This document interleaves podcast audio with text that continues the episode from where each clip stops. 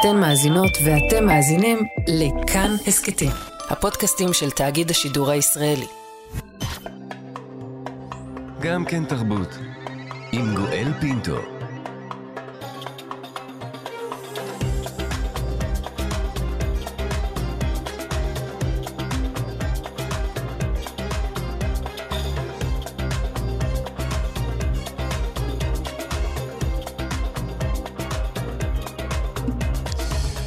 שלום שלום אה, לכולכם, אנחנו כאן, גם כן תרבות, מגזין התרבות של ישראל, בשבוע ה-19 למלחמת 7 באוקטובר. מנסים להשיג נחמה, להתאחד, להרגיש יחד בימים הקשים שעוברים על כולנו. יותר מ-1,400 ישראלים, אזרחים וחיילים נרצחו, 240 נחטפו לעזה, אלפים נפצעו. אנחנו כאן, כאן תרבות. הזמר ליאור פרחי הובא אתמול אה, למנוחות אמש. רק בן 53 הוא היה, הוא נפטר מדום לב, כך מסרה משפחתו, הוא הובא למנוחות בעירו רעננה. האלבום הראשון של פרחי שראה אור היה כבר באמצע שנות התשעים, מאז הוא שחרר אלבומים רבים שזכו להצלחה. קשה מאוד לבחור את השיר המזוהה ביותר עם פרחי, רבים אה, יאמרו לכם שזה זה.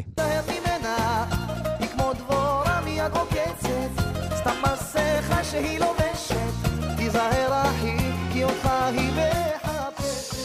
אבל uh, זה לא קליר uh, קאט, כי אוהדי הספורט, בעיקר נשות ואנשי הפועל ירושלים, יישבעו לכם שזה זה השיר של פרחי שהם ילכו איתו לקבר.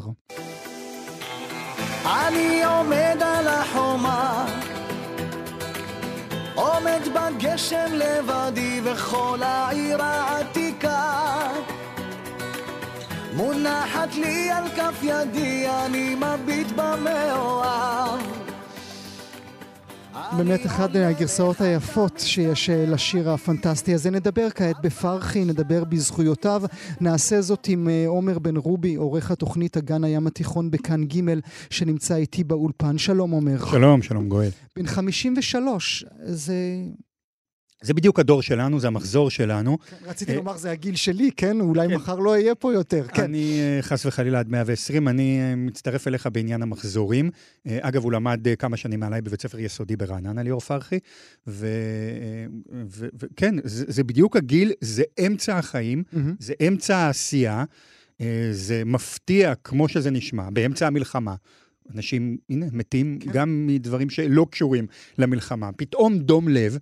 אמ, פגשתי אותו פעם אחרונה, את ליאור פרחי, לפני אה, חודשיים. אצלכם בתוכנית. במופע שהוא בא לעשות בשמחה רבה אה, ובהירתמות מלאה מול אה, מפונים מקריית שמונה, mm. שהתאכסנו במלון בתל אביב. הופענו ביחד בטיילת, הוא בא, הוא שר להם במשך שעה תמימה. גואל, אתה מכיר אומנים? Mm. אומנים לא תמיד באים... לש...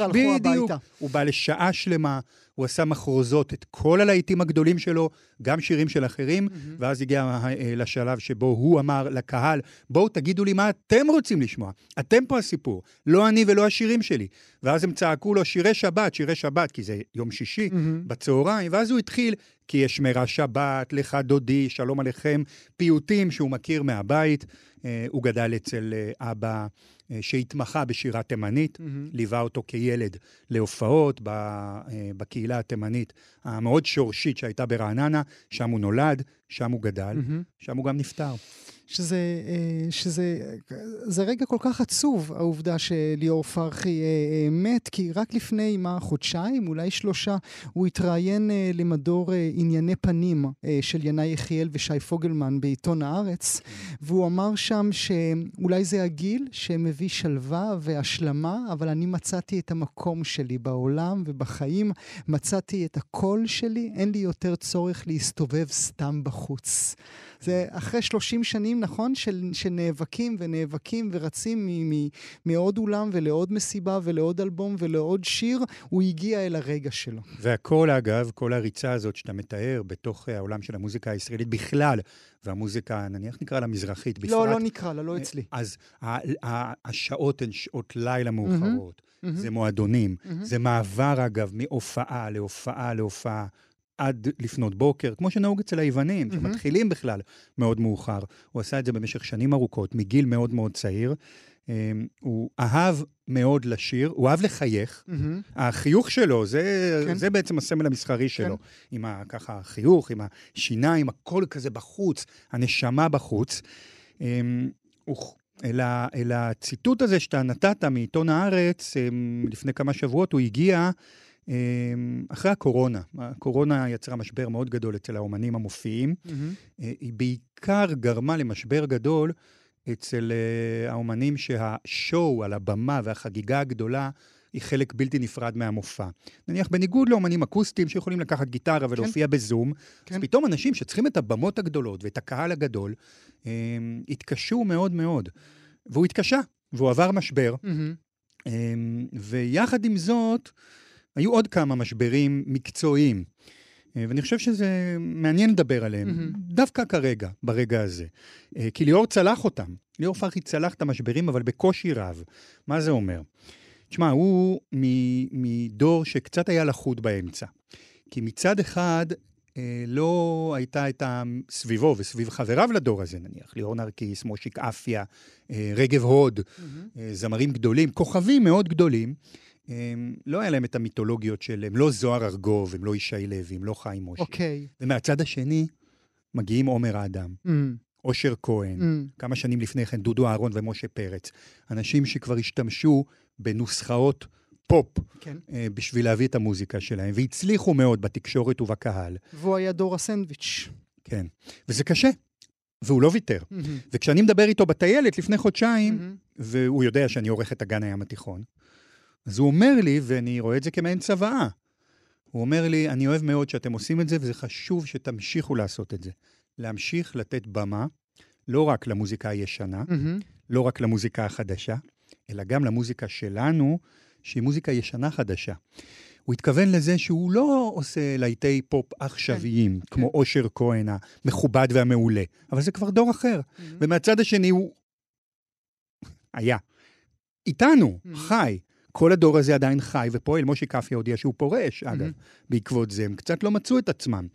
אה, אבל הקהל כן הלך איתם, אה, התקשורת פחות. אמ. באגן הים התיכון אנחנו מנסים לעשות את זה יותר. אתה, אתה אומר, התקשורת פחות, כן, אני מודה שאני חשבתי כמוך עד הבוקר. כן. אבל כן הוא קיבל מאוד, המוות שלו אה, העניק לו מקום של כבוד בכל מקום. דיברו על מותו של ליאור פרחי. וגם אנחנו כאן. אתה יודע, פתחתי אתמול טלוויזיה אחרי צהריים. אה, באמת עניין אותי במין סקרנות האם זה יקרה או לא יקרה? לראות את ה... ב- יש למטה את הסטרייפים כן. האלה שרצים עם הכותרות. וכן, זה, זו הייתה הכותרת שפתחה את כל כן. הסבב. כן. אז אמר ליאור פרחי נפטר מדום לב בגיל 53. כלומר, לכבוד הוא בהחלט זכה. אה, לכבוד בחייו הוא גם זכה. מהמם. אה, עם המוזיקה היה צריך להיאבק. החבר'ה צריכים להיאבק כל השנים. אני חושב שצריך להוסיף עוד קומה לאותו המאבק שעליו אתה מדבר, כי למרות שהוא יצר בעצמו והעניק מתנות לזמרים אחרים, נכון. נתן לאחרים... שורה ארוכה, נגיד, זהבה בן שרית חדד, אייל גולן וכולי וכולי. כולם, כולם, כולם. אני חושב שההצלחות הגדולות שלו היה כאשר הוא ביצע שירים של אחרים, כשהוא עשה קאברים. גם אני עצמי השמעתי שני קאברים שלו, כן? ונדמה לי שבמקום הזה הוא התקשה מאוד, שלמרות היצירה הגדולה שלו, בסוף אלבום הקאברים שלו הוא משהו שאנשים ייקחו איתם בספוטיפיי כל הזמן. אבל הוא ראה את זה כשליחות. הוא לא ראה את זה כמשהו שהנה שירים שאני אוהב ואני שר לכם אותם. הוא אמר שכחלק מה... אה, תראה, אבא שלו, הם באו ממשפחה מסורתית דתית, ואבא שלו החליט בגיל צעיר לשלוח אותו לבית ספר ממלכתי ולא ממלכתי דתי. והוא אמר לו, אני רוצה שאתה, תהיה לך, יהיה לך שוויוניות, תהיה ככה כמו כולם. וליאור מהרגע הראשון מאוד מאוד עניין אותו חיבור בין העולמות.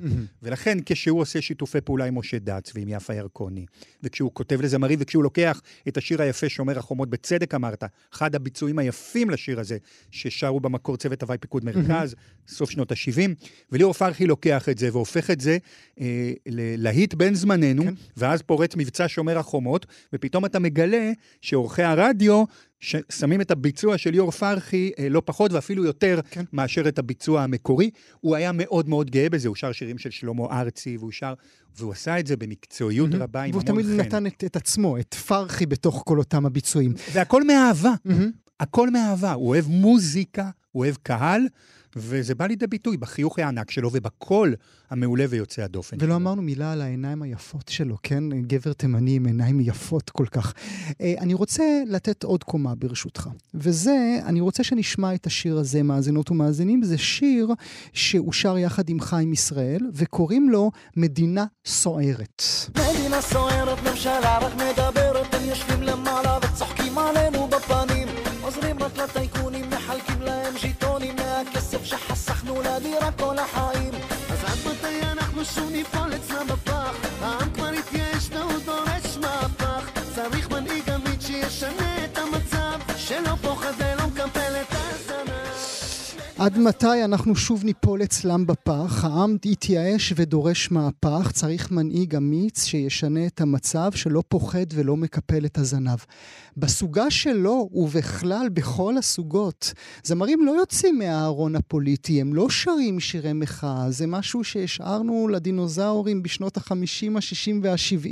גם בזה הוא היה פורץ דרך. זה נכון, אה, ויחד עם זאת, אני לא בטוח שיהיה נכון להגדיר את זה יציאה פוליטית מהארון, אלא יותר ה- הדיבור העממי הזה ששותף... משותף לכולנו כמעט, מהמם. שאנחנו מסתכלים למעלה, יש לנו שרים רק כיסא רוצים, כן. שר אלי לוזון באיזו מדינה כן. בשנות ה-80, במילים כן. של יוני רואה, בעצם המשך ישיר של איזושהי תחושה אה, אמיתית של אנחנו האנשים הקטנים, שם יושבים האנשים המנותקים. בינינו לבינם תהום פעורה, ואנחנו צריכים להגיד את זה ולשיר את זה.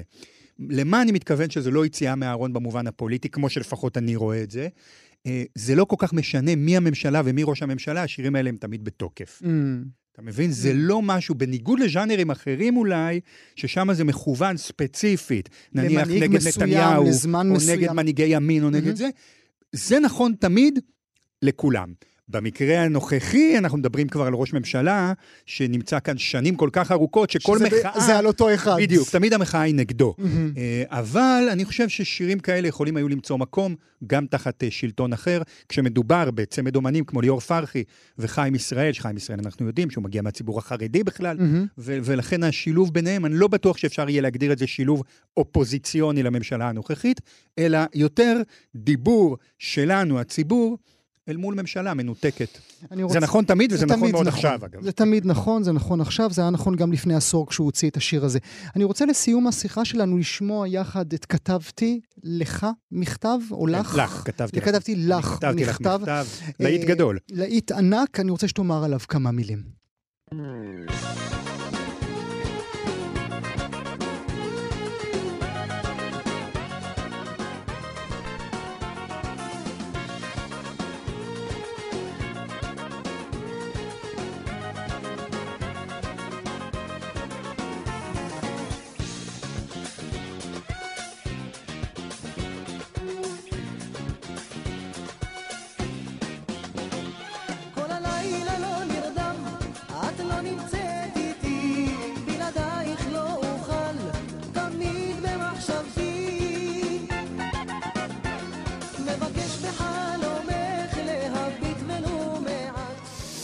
כתבתי לך מכתב, שלחתי לך פרחים, אבל הכל היה לשווא. אתה לא כותב לי מכתבים ולא שולח לי פרחים, בן רובי. אני מקווה שאם אני אעשה את זה, זה לא יהיה לשווא. זה לא יהיה לשווא. גואל, פה אה, הלך לנו של ליאור פרחי עצמו.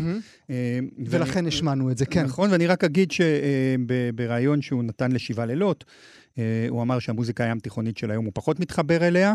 כן. אה, אמנם הם אה, שרים בחטא ועין, יודעים לסלסל, רוצים להיות רב גוניים, אבל איפה, איפה הוא שואל המזרחי האותנטי עם הגיטרה של יהודה קיסר, הבולבול טרנק של אהובה עוזרי, והנה, נאה דורש נאה מקיים, כי בשיר כמו כתבתי לך מכתב, אתה רואה, זה מזרחית אסלי, כמו שגדלנו עליה כאן בשנות ה-70 וה-80, כמובן עם עדכוני פופ עכשוויים, הוא לא נשאר מאחור, זה היה מצד אחד עדכני, אבל מצד שני אה, שואב השראה מהמוזיקה המזרחית שגדלנו עליה.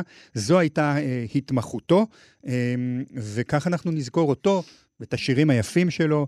אה, וכמו שהוא, שהוא אמר, אני באתי בשביל אה, לשמח מהלב, לא רציתי להיות מפורסם, גם לא להיות מיליונר, אלא רק לשיר ולעשות מוזיקה, ואת זה הוא עשה ממש עד הרגע האחרון. רק בן 53. אנחנו נסיים מאזינות ומאזינים, גם אתה, אה, בן רובי, נסיים עם השיר היפה חשמל אה, באוויר. לחן שלו גם. לחן שלו, אה, עומר בן רובי, לזכרו של ליאור פרחי, תודה רבה שהיית איתי תודה הבוקר. רבה, גואל פינטו. יש חשמל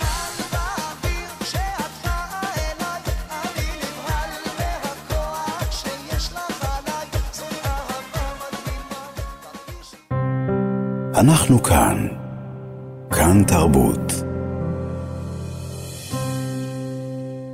המשוררת האמריקנית אמילי דיקנסון כתבה Hope is the thing with feathers. תקווה היא דבר עם נוצות. יושבת בנשמה ושרה את הניגון ללא מילים ולעולם אינה עוצרת. כך על פי תרגומה של טובה נווה.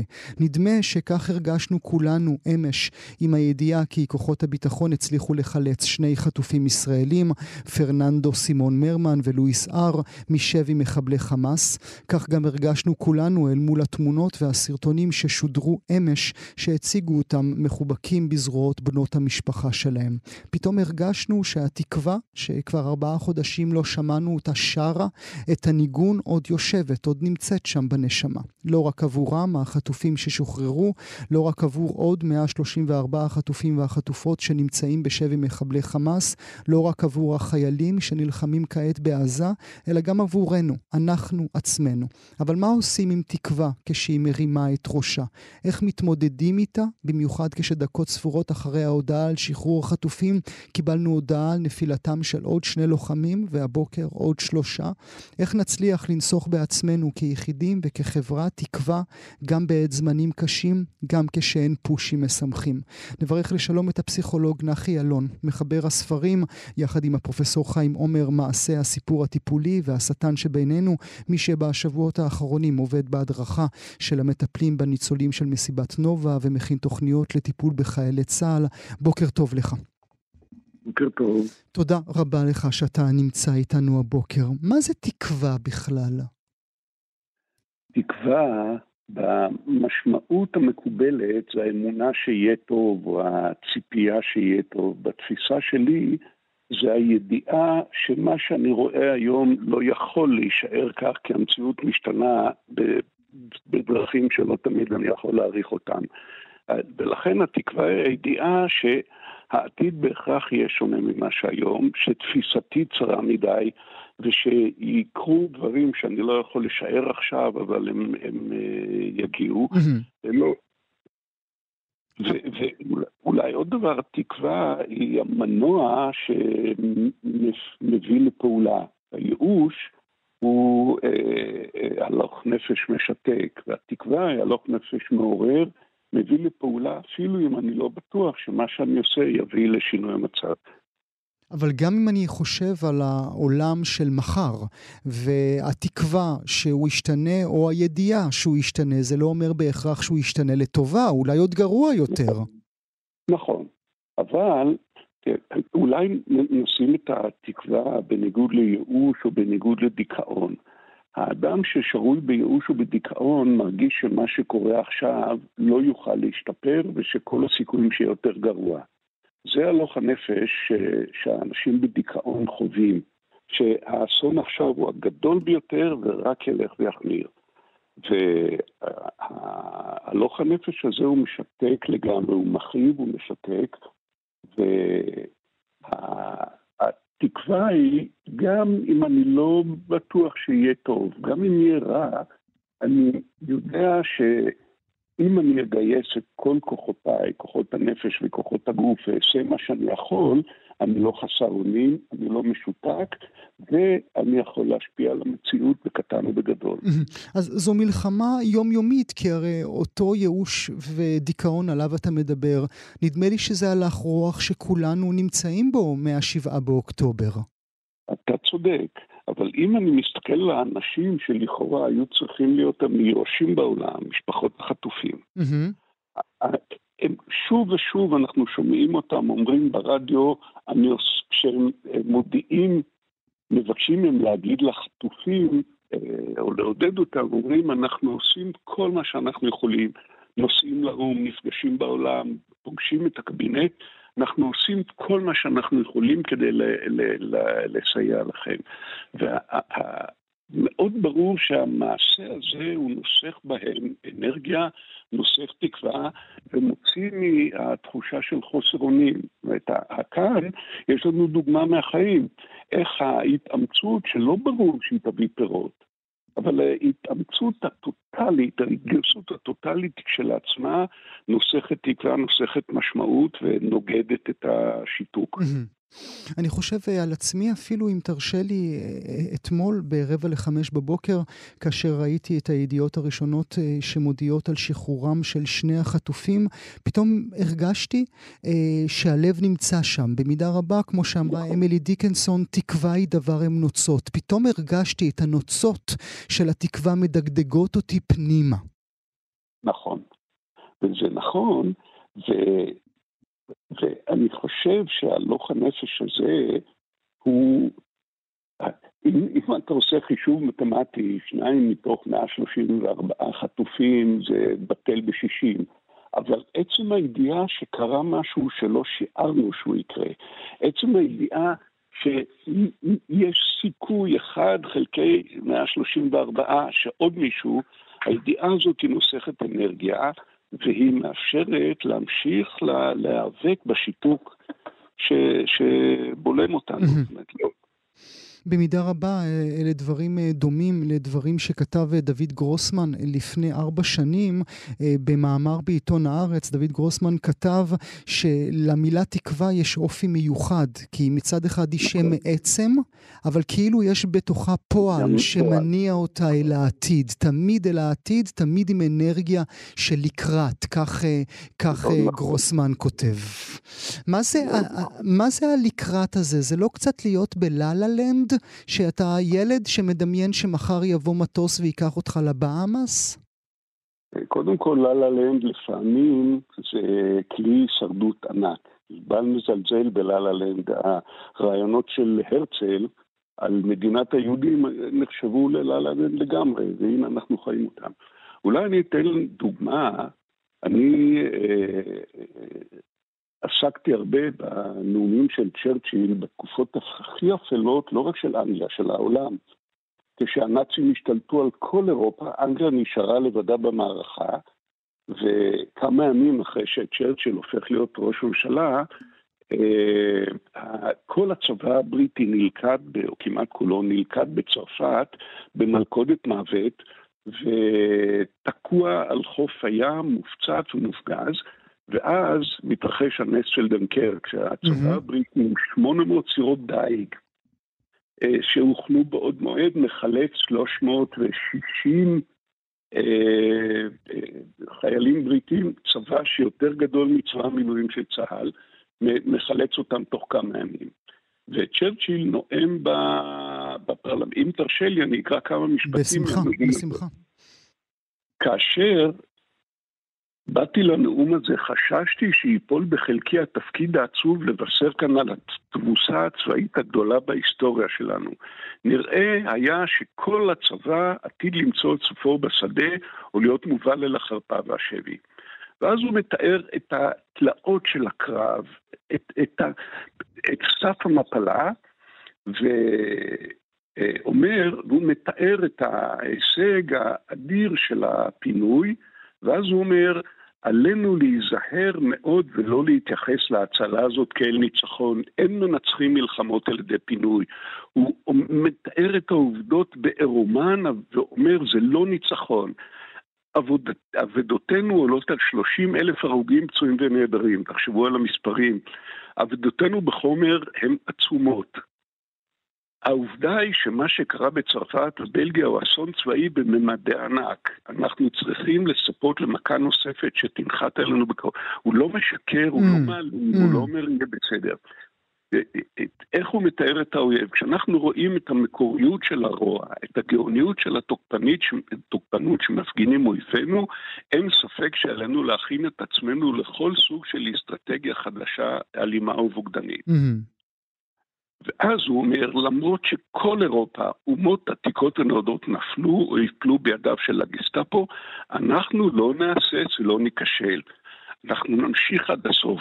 אנחנו נילחם בצרפת, נילחם בימים האוקיינוסים, אנחנו נילחם בביטחון ובכוח גדל והולך, באוויר, בחופים, נילחם באדמות הנחיתה, נילחם בשדות וברחובות, נילחם על הגבעות. אנחנו לעולם לא ניכנע. Mm. איפה אתה מזהה פה תקווה בדבריו של האורטור הזה? אני מסתכל על העובדות ההיסטוריות. אנגליה עמדה בפני תפוסה, הוא עכשיו מודיע בעצם שהם עומדים להילחם לבד בנאצים שכבשו את כל אירופה ואין תחזית צבאית. א', הוא אומר את האמת. ב', הוא אומר לא מה שהם יעשו, אלא מה אנחנו הולכים לעשות. אנחנו נילחם עד הסוף, אנחנו לא, לא ניכנע. והוא לא מדבר על זה, הוא לא אומר, אני הנחיתי את הצבא להילחם עד הסוף. הוא אומר, אנחנו mm-hmm. נילחם על הסוף, אנחנו לעולם, לעולם לא ניכנע. הנחרצות הזאת בממשלה של, אה, של אה, צ'רצ'יל באותו הזמן היה צ'מברלין והיה לורד אליפקס, הם רצו להגיע להסדר עם הנאצים. וצ'רצ'יל מנע את זה. אז בתוך הממשלה שלו היו קולות ש, שקראו למשא ומתן. האמירות האלה, יש בהן נחרצות שהיא גלויה להערכה שלו לנפש הבריטית. Mm-hmm. העובדה היא שהנאום הזה הרטיט את בריטניה ואת כל העולם.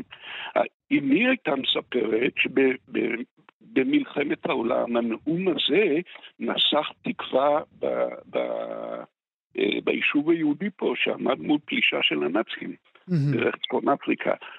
העובדה היא שהאמירות האלה, השילוב של אמת, של נחישות, mm. של העמדת הערך המוסרי של הצד שלנו מול הצד השני, בלי להכחיש את הגאונות של הרוע. מעניין, כי, כי, זה, כי, כי בעצם אנחנו עומדים אה, מול שתי אופציות, אם אני יכול לנסח ברשותך את מה שאתה אומר לי כן. עד כה. מצד אחד יש את אופציית הניצחון המוחלט, כן? המשפט נכון. האיום הזה שאנחנו שומעים בשבועות האחרונים. מצד שני, אה, יש את המשפט, יש את האופציה שאומרת, הפסדנו בשבעה באוקטובר, צריך עכשיו אה, כולנו לעבוד יחד, אה, או כמו שכתב נדב העצני, צריך לאכול יחדיו לחם ובצל כי זה מה שיש, לך, זה מה שיש לנו עכשיו, אבל יהיה בסדר, ואתה בוחר את האופציה השנייה. ויהיה בסדר לא כי יהיה בסדר, אלא כי אנחנו, אולי אני אקרא לך עוד משפט. אחרי שצרפת נופלת, מלוא זעמו ועוצמתו של האויב קרוב לוודאי שיופנו במהרה לעברנו. היטלר יודע שעליו לשבור אותנו באי הזה או שיפסיד במלחמה. אם נוכל לעמוד מולו, תוכל כל אירופה להשתחרר וחיי העולם כולו ינועו קדימה אל פסגות מעות ושטופות שמש. אבל אם ניכשל, ישקע העולם כולו, כולל ארצות הברית וכל מה שהכרנו ואהבנו, אל תוהו של עידן אופל חדש, שיהיה מרושע עוד יותר, ואולי גם ממושך יותר, לאורו של מדע פרוורטי ומעוות. והמשפט האחרון, על כן בואו נאמץ את רוחנו, נתגייס בכל כוחנו למלא את חובתנו, ונעשה זאת כך שגם אם יתקיימו האימפריה הבריטית וחבר העמים אלף שנים, עדיין יאמרו כולם, הייתה זו שעתם היפה ביותר. איזה משפט פנטסטי זה, אתם מכירות את זה, מאזינות ומאזינים, הייתה זו שעתם היפה ביותר. זאת אומרת, גם כשאני בתחתית, נכון? גם כשאני הכי למטה, וזה נכון גם לכל אחת ואחד מאיתנו, כשאנחנו שומעים את ההותר לפרסום הארור הזה בכל בוקר, עדיין נוכל לומר שהייתה זו שעתנו היפה ביותר. נכון, ושימו לב שהוא אומר בעוד אלף שנה יגידו, מה שעושה צ'רצ'יל כל הזמן, הוא פותח אופציות, הוא פותח עוד היבטים של מה שנראה כהווה שאי אפשר לדבר עליו. בעוד אלף שנה יגידו עלינו את הדבר הזה, והוא יוצר תפיסה פשוטה של העולם, יחסית פשוטה, שהוא בא מציג את האופציות, מה יהיה אם ננצח, מה יהיה אם ניכשל. וגם כאן הוא לא מתכחש לאסונות, אבל הוא, הוא, כל הדברים תלויים בנו. אם נאמץ את רוחנו, נתגייס בכל, כולן, כול, בכל כוחנו למלא את חובתנו. הוא לא אומר אנחנו ננצח. נעשה זאת כך שאם יתקיימו, אה, אם תתקיים, הוא לא אומר שהאימפריה תתקיים, הוא אומר אם האימפריה תתקיים, אז יגידו זאת הייתה שעתם היפה, הוא לא משקר. אבל הוא פותח את תחזית הזמן לאלף השנים הקרובות, הוא פותח את תחזית הזמן לעוד חודש, mm-hmm. לעוד שנה, והוא מדגיש את מה אנחנו נעשה. Mm-hmm. תמיד הרחבה ותמיד קבוצה, אה, אבל אתה יודע, לא כל מדינה קיבלה אה, חתן פרס נובל לספרות נכון. שתעמוד בראשה, כן? זה הופך את הכל למקבל פנים אחרות. נכון. תראה, אני חושב שהוא קיבל, אני חושב שההבנה שלו של בני עמו וההבנה שלו של נפש האדם, אה, אה, אה, הביאו אותו לפסגות האלה כי הוא הבין מה אנשים צריכים לשמוע כדי שלא ישקעו בייאוש ובהרמת ידיים. והיכולת הזאת היא יכולת שמנהיגים מועטים נחלנו בה, והיכולת לשח... לא לשקר ולא להבטיח ניצחון מוחלט, mm-hmm. והיכולת להגיד מה אנחנו נעשה ולא להתבכיין במה שיעשו לנו, זאת יכולת נדירה. איזאיה ברלין אמר, על, כתב ספרון על הנאומים של צ'רצ'יל, הוא אומר, צ'רצ'יל לא תיאר, תיאר את העם הבריטי, הוא תיאר את האידיאל שלו, של מי צריכים להיות הבריטים. הוא עשה את זה בכישרון כזה שהבריטים השתכנעו שהם כאלה ופעלו כך. אז היכולת הזאת לנסוך ביטחון בנו, בסולידריות, הוא מדבר כל הזמן על סולידריות. Mm-hmm. הנאמנות, החשיבה המשותפת, היכולת הזאת, מנהיגים מועטים רואים את הדבר הזה, בייחוד המנהיגים ששקועים בעצמם כמו בעידן שלנו, אבל צ'רצ'יל היה מופיע כדוגמה שלילית בכל ספר הדרכה למנהיג פופוליסטי. Hmm. אבל, כי מה שהוא עושה הוא מנוגד לכל הכללים. טראמפ היה מסתכל בבוז על, ה, על האמירות האלה. אבל היכולת הזאת לגייס עוצמה והתלהבות היא, היא יכולת שהיא בנויה על באמת הבנה עמוקה של טבע האדם. ואולי זה באמת אה, תרגיל שכל אחת ואחד מאיתנו צריכים לעשות בתקופה הקשה שבה אנחנו נמצאים, לא לשקר, לא למסמס, לא אני, אלא אנחנו. אני רוצה להודות לך מאוד, הפסיכולוג נחי אלון, תודה רבה לך שהיית איתי הבוקר. תודה רבה לך ולכם. אנחנו כאן. כאן תרבות. יום המשפחה צוין בסוף השבוע האחרון, ויום האהבה, הוולנטיינס, יצוין מחר. אנחנו מבקשים כעת להרחיב את המושג משפחה, ולהתייחס אל המשפחות שאנחנו בחרנו לעצמנו, לא אלה שנולדנו עליהם, או אלה שקיבלו גושפנקה חוקית. הקיבוץ כמשפחה ומשפחות להטבקיות. ננסה כעת לראות כיצד הקיבוץ קיבל את חברותיו וחבריו ההומואים והלסביות, האם קיבל אותם? האם אפשר להם לחיות את חייהם במלואם? האם מתנכל להם? ספר עיון חדש, מבעד לארון השקוף שמו, בליבו מאמרים שערכו עמית קמה וסילביה פוגל ביג'אווי, והוא רואה אור כעת בהוצאת למדה של האוניברסיטה הפתוחה, וזה ספר שמגלה לנו דברים רבים, לא רק שעד כה לא נעשה בכלל מחקר אודות להטבקים בקיבוצים, אלא גם, וזה משמח, שההומופוביה כמעט נעלמה מהקיבוץ. נברך לשלום את הדוקטור דוקטור עמית קמה, יושב ראש האגודה הישראלית לתקשורת, יושב ראש הוועדה למונחי מגדר ומיניות באקדמיה ללשון העברית. בוקר טוב לך. בוקר טוב גואל, אני שמח לשוחח איתך. אה, דוקטור קמה, עד כמה נדמה לך שהייתי מופתע מהעובדה שעד כה, 2024, לא נעשה מחקר אודות הומואים בקיבוצים? העובדה בהחלט מפתיעה. אני כבר עשרים שנה מאגד במאגר מידע את כל המחקרים שנעשו, המחקרים המדעיים שנעשו על להט"ב בישראל. המחקר הראשון במאגר הוא מ-1942, כיום הוא עומד על בערך 950 מחקרים, ספרים, עבודות דוקטורט וכן הלאה.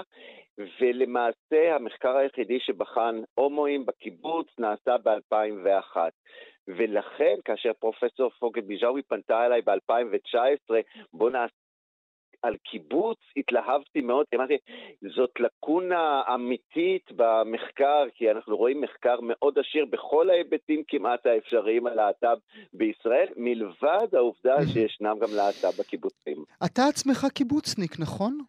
אני יליד קיבוץ, ההורים שלי עזבו כשהייתי ממש ילד, קיבוץ נגבה, ולי היה ברור לחלוטין שכאשר אני משתחרר מהצבא, אני חוזר לקיבוץ והופך להיות חבר קיבוץ. Mm-hmm. ב-1981, כשהייתי חייל, פגשתי גבר זקן מופלג בן 24, שהיה נבון יותר, ואמר לי, עמית, אתה השתגעת, איך יעלה על דעתך בתור הומו להיות חבר קיבוץ? ובאחת חיסל לי את החלום הברור מאליו. למה. הוא התכוון כשהוא אמר איך יעלה בדעתך לחיות כגבר הומו בקיבוץ?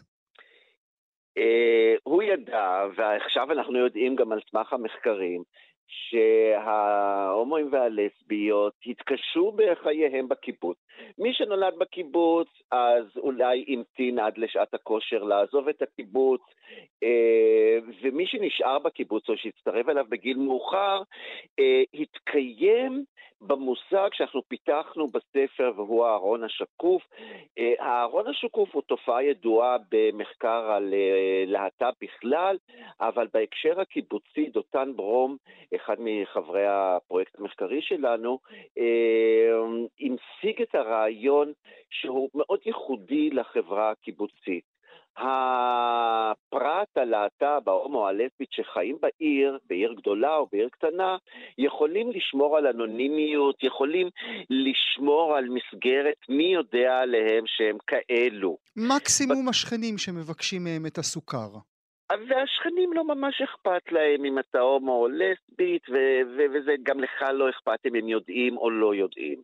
וגם כשאתה הולך ברחובות העיר לא ממש אכפת לך. אבל בקיבוץ כי... כולם יודעות ויודעים הכל על כולם.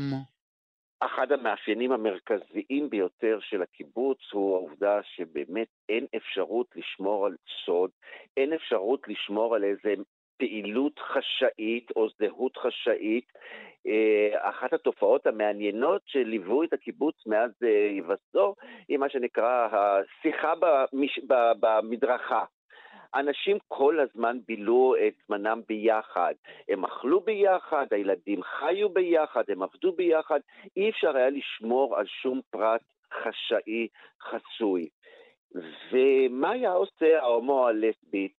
אה, או שהיה שומר על ארון במובן המסורתי, mm-hmm. עם, עם uh, uh, קירות דפנות חסומים, חשאיים, היה את האפשרות הזאת, אבל האפשרות היותר רווחת הייתה שאנשים, חברי הקיבוץ האחרים, ידעו עליו, mm-hmm. הוא ידע שהם יודעים, הם ידעו שהוא ידע שהם יודעים, כולם ידעו שיש לנו סוד כאן, אבל בואו לא נדבר על זה, לא, נ, לא נפתח את זה לשיחה או לדיון בכלל. ובגלל זה אנחנו אומרים שהארון, הצפנות שלו היו שקופות, משום שהסוד היה קיים, אבל היה ידוע מהו הסוד. אבל אנחנו אם כך לא מדברים על התנכלויות. זאת אומרת, מי שהכניס את, את ההומואים והלסביות בקיבוצים לתוך אותו ארון שקוף, זה ההומואים והלסביות עצמם. למעשה כל החברה הישראלית אה, לא קיבלה את הזהות הזאת. אבל יותר מזה, אנחנו יכולים לדעת, וזה מחקרים שלי ואחרים שעשינו בלי קשר לקיבוץ, עד בערך שנות ה-60, הזהות ההומואית והלסבית לא הייתה דבר מודע וקיים בשפה, ברפרטואר החברתי. אה, אה, ההומו עצמו לא ידע לקרוא לעצמו בשם הזה, וכך גם הלסבית. Mm-hmm. לדוגמה, פרופסור יפה ברלוביץ' כותבת בספר על ישע סמפטר ולאה ברלין שחיו כזוג ברחובות, אה, ישע הגיעה מארצות הברית עם, עם כסף רב, ולאה הגיעה מברלין, אה, לאה הגיעה מרוסיה, והם חיו ברחובות, ואז עלה להם הרעיון אה, לעבור לקיבוץ גבעת ברנר ולהקים שם בית הבראה אה, אה, צמחוני, שזה היה רעיון mm-hmm. מהפכני ביותר, אנחנו מדברים על שנות ה-30. ההמשגה של אנחנו לסביות, או שאחרים ידעו שאנחנו לסביות, היא המשגה שלא הייתה קיימת בכלל בחברה ובתרבות, ואנחנו יודעים שהן חיו ביחד, וחברי הקיבוץ כנראה הבינו שיש בהן זוגיות, אבל לאחר שהן מתו, ב... אז בלוויות שלהם למשל דיברו עליהן כאל צמד אחיות. Mm. זאת אומרת, לא רק שהן לא המשיגו את עצמן כלסביות, ואנחנו יודעים שהן חיו חיי זוגיות ואהבה וכן הלאה, אבל ההמשגה הזאת לא קיימת. הרעיון שהנטייה המינית היא חלק מן הזהות שלנו, הוא רעיון חדש יחסית, כמו שאני אמרתי, בין 60 שנה בערך. ואז מתחילות uh, להיווצר הדפנות של, הקירו, של הארון השקוף. אבל אם יש סיפור אחר, uh, מנוגד לסיפור שאתה מציין כעת, זה באמת הסיפור של גיורא מנור ממקימי להקת הנחל. כן, uh, אולי לפני גיורא, אני רוצה לספר סיפור על חיים, שהוא שם בדוי בקיבוץ שאני לא יודע איזה קיבוץ הוא, שחי עשרות שנים בקיבוץ, אה, בלי לצאת ממנו, הוא לא פגש אה, גברים אחרים, הוא כמעט כנראה לא קיים יחסים רומנטיים, אינטימיים ומיניים בכלל, ולאחר שהוא מת הוא ביקש בצוואתו שיקריאו מכתב באספת הקיבוץ ביום שבת, והמכתב היה נוראי. ודוקטור שרה מענית כותבת בספר אה, את ה... פשוט הביאה את המכתב, מצאה את המכתב, והמכתב קורע לב. לא נתתם לי בכלל אפשרות אה, לקיים את עצמי אה, בשום אופן, והמכתב נוראי. ממש כתב האשמה קשה לקיבוץ. ומעניין שלעומתו, גיורא מנור, שעליו כותב דותן ברום, במשך עשרות שנים היה במסגרת הארון השקוף. כל חברי הקיבוץ ידעו מי הוא ומה הוא, אבל בניגוד לחיים, בגלל הפעילות התרבותית שלו, היה, הייתה לו דירה בתל אביב, הוא mm. נסע הרבה לחוץ mm. לארץ, הוא פגש אנשים, mm. אני מתארת שהוא קיים הוא יכל לחיות את חייו, כן. יכל לקיים אה, יחסי רומנטיקה, אני לא יודע, עם, עם גברים אחרים. רק בשנות התשעים, בעקבות ה, מה שאני קורא המהפכה המובהקת של הלהט"ב בישראל, אה, הוא הצליח לאפשר לעצמו באחד מראיונות לעיתון, אם אני לא טועה, על המשמר, להודות בכך שהוא הומו. ואיך קיבלו את זה בקיבוץ? ש... האם מעמדו השתנה בעקבות היציאה הפומבית מהארון? גיורא מנור היה בעל מעמד כל כך מכובד mm. בתרבות הישראלית, כן. שכבר קיבלו אותו, ואני שוב, אנחנו מדברים על שנות התשעים, mm-hmm. אבל אה, אה, גיורא מנור הגיע בתור נער לקיבוץ משמר העמק, ועשרות שנים חי שם, וכמו שאני אומר, בארון השקוף, mm. לגמרי. זאת אומרת, אם אני כן. לומד מהדברים שלך, אה, הדוקטור קמה, זה שהקיבוץ, שמהווה יחידה מש, משפחתית בעצמו, היו לו בנים חורגים, בנים ובנות חורגים, בתוך השטח עצמו. אמ, כן, אפשר לקרוא לזה ככה, והם קיימו את חייהם אה, במין אווירה כזאת של חשאיות. מה שמעניין הוא שבשנות ה-80 הקיבוץ עובר מהפך משמעותי, מבטלים את לינת התלניה המשותפת בבית הילדים, הילדים מתחילים לישון בבית המשפחה, כל החברה הישראלית וכמובן גם החברה הקיבוצית עוברת תהליכים של אינדיבידואליזציה ונוטשים את הערכים הקולקטיביסטיים המאוד נוקשים והמסורתיים בקיבוץ וכמובן גם בחברה הישראלית. Mm-hmm. אנחנו רואים לאט לאט את הדפנות של הארון הארון השקוף והארון האחר, הרגיל, מתחילים להתעמעם. Mm-hmm. ו... ואנחנו רואים... והיום, 2024? אפילו יותר מזה, ה-20 שנים פחות או יותר האחרונות מראות לנו שישנה נינוחות, ישנה קבלה, עדיין אי אפשר להגיד, לא בישראל ובוודאי לא בקיבוץ, שהומו ולסבית חיים את חייהם באופן מושלם אה, ו- ומלא כמו כל אחד אחר. אנחנו רואים אה, שהקיבוץ אה, מן ה... המאפיינים המסורתיים שבהם אה, מאוד היה נדרש שכולנו נהיה זהים זה לזה וכולנו, אה, וחייבת להיות אחידות בין כל חברי וחברות הקיבוץ, היום ישנה אפשרות אה, לפרטים ולזוגות לסביות והומואים לחיות בקיבוץ וכמו שאמרתי, באופן כמעט שגרתי, עדיין ישנם אה, דברים שלמשל דוקטור גילי ארטל ודוקטור יעל בר צדק אה, משתמשות במושג להט"בופוביה ליברלית. Mm. הכוונה היא שאין ממש אה, אה, יחס עוין כלפי אה, הומואים ולסביות, אה, יעלי וגילי כותבות על לסביסיות, על לסביות ובי, וביסקסואליות, אבל למשל הבעה של חיבה בציבור, וזה גם אני מצאתי במחקר שלי, עדיין זה מוגבל. Mm-hmm. אה, אה, במחקר שלי אני, אני ראיינתי הומואים מכל מיני קיבוצים, ואלה שנולדו בקיבוץ או אלה שהצטרפו אליו בגיל מאוחר, והם מעיזים, נגיד, למשל, לתלות דגל גאווה בכניסה לחדר שלהם.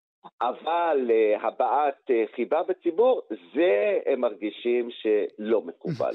מעניין. אולי נסיים ברשותך, אתם מקדישים את הספר המעניין הזה, מבעד לארון השקוף, לזכר הנרצחות והנרצחים בטבח שבעה באוקטובר. תסביר לי למה. לספר, בניגוד לספרים רבים אחרים שכתבתי וערכתי, היו הרבה שותפים. אה, גם יד הבנקין, גם האוניברסיטה הפתוחה, אה, גם עשרה החוקרים והחוקרות שהצטרפו, והבנו שמשהו התרחש בחברה הישראלית, אה, ובמיוחד בחברה הקיבוצית, שחייבים לשים לו אה, אה, דגש, mm-hmm. אה, ו- ומבחינתי איזה גלעד כזה. אה, הספר היה מתוכנן לצאת אה, קצת יותר מוקדם ב-2023, אבל כשראינו שהוא מתמהמה והירידה לדפוס התרחשה אה, בנובמבר, הבנו שאי אפשר להתעלם מן העובדה שהקיבוצים חטפו מכה אנושה שחייבים לשים לה את הגלעד הזה, מבחינתי. למרות שהספר, אני רוצה להדגיש, הספר הוא מאוד אופטימי, mm-hmm. כי מי שמגיע לעמודים האחרונים, הוא, הוא, הוא, הוא בנוי באופן היסטורי, משנות ה-30 ועד 2022 בערך.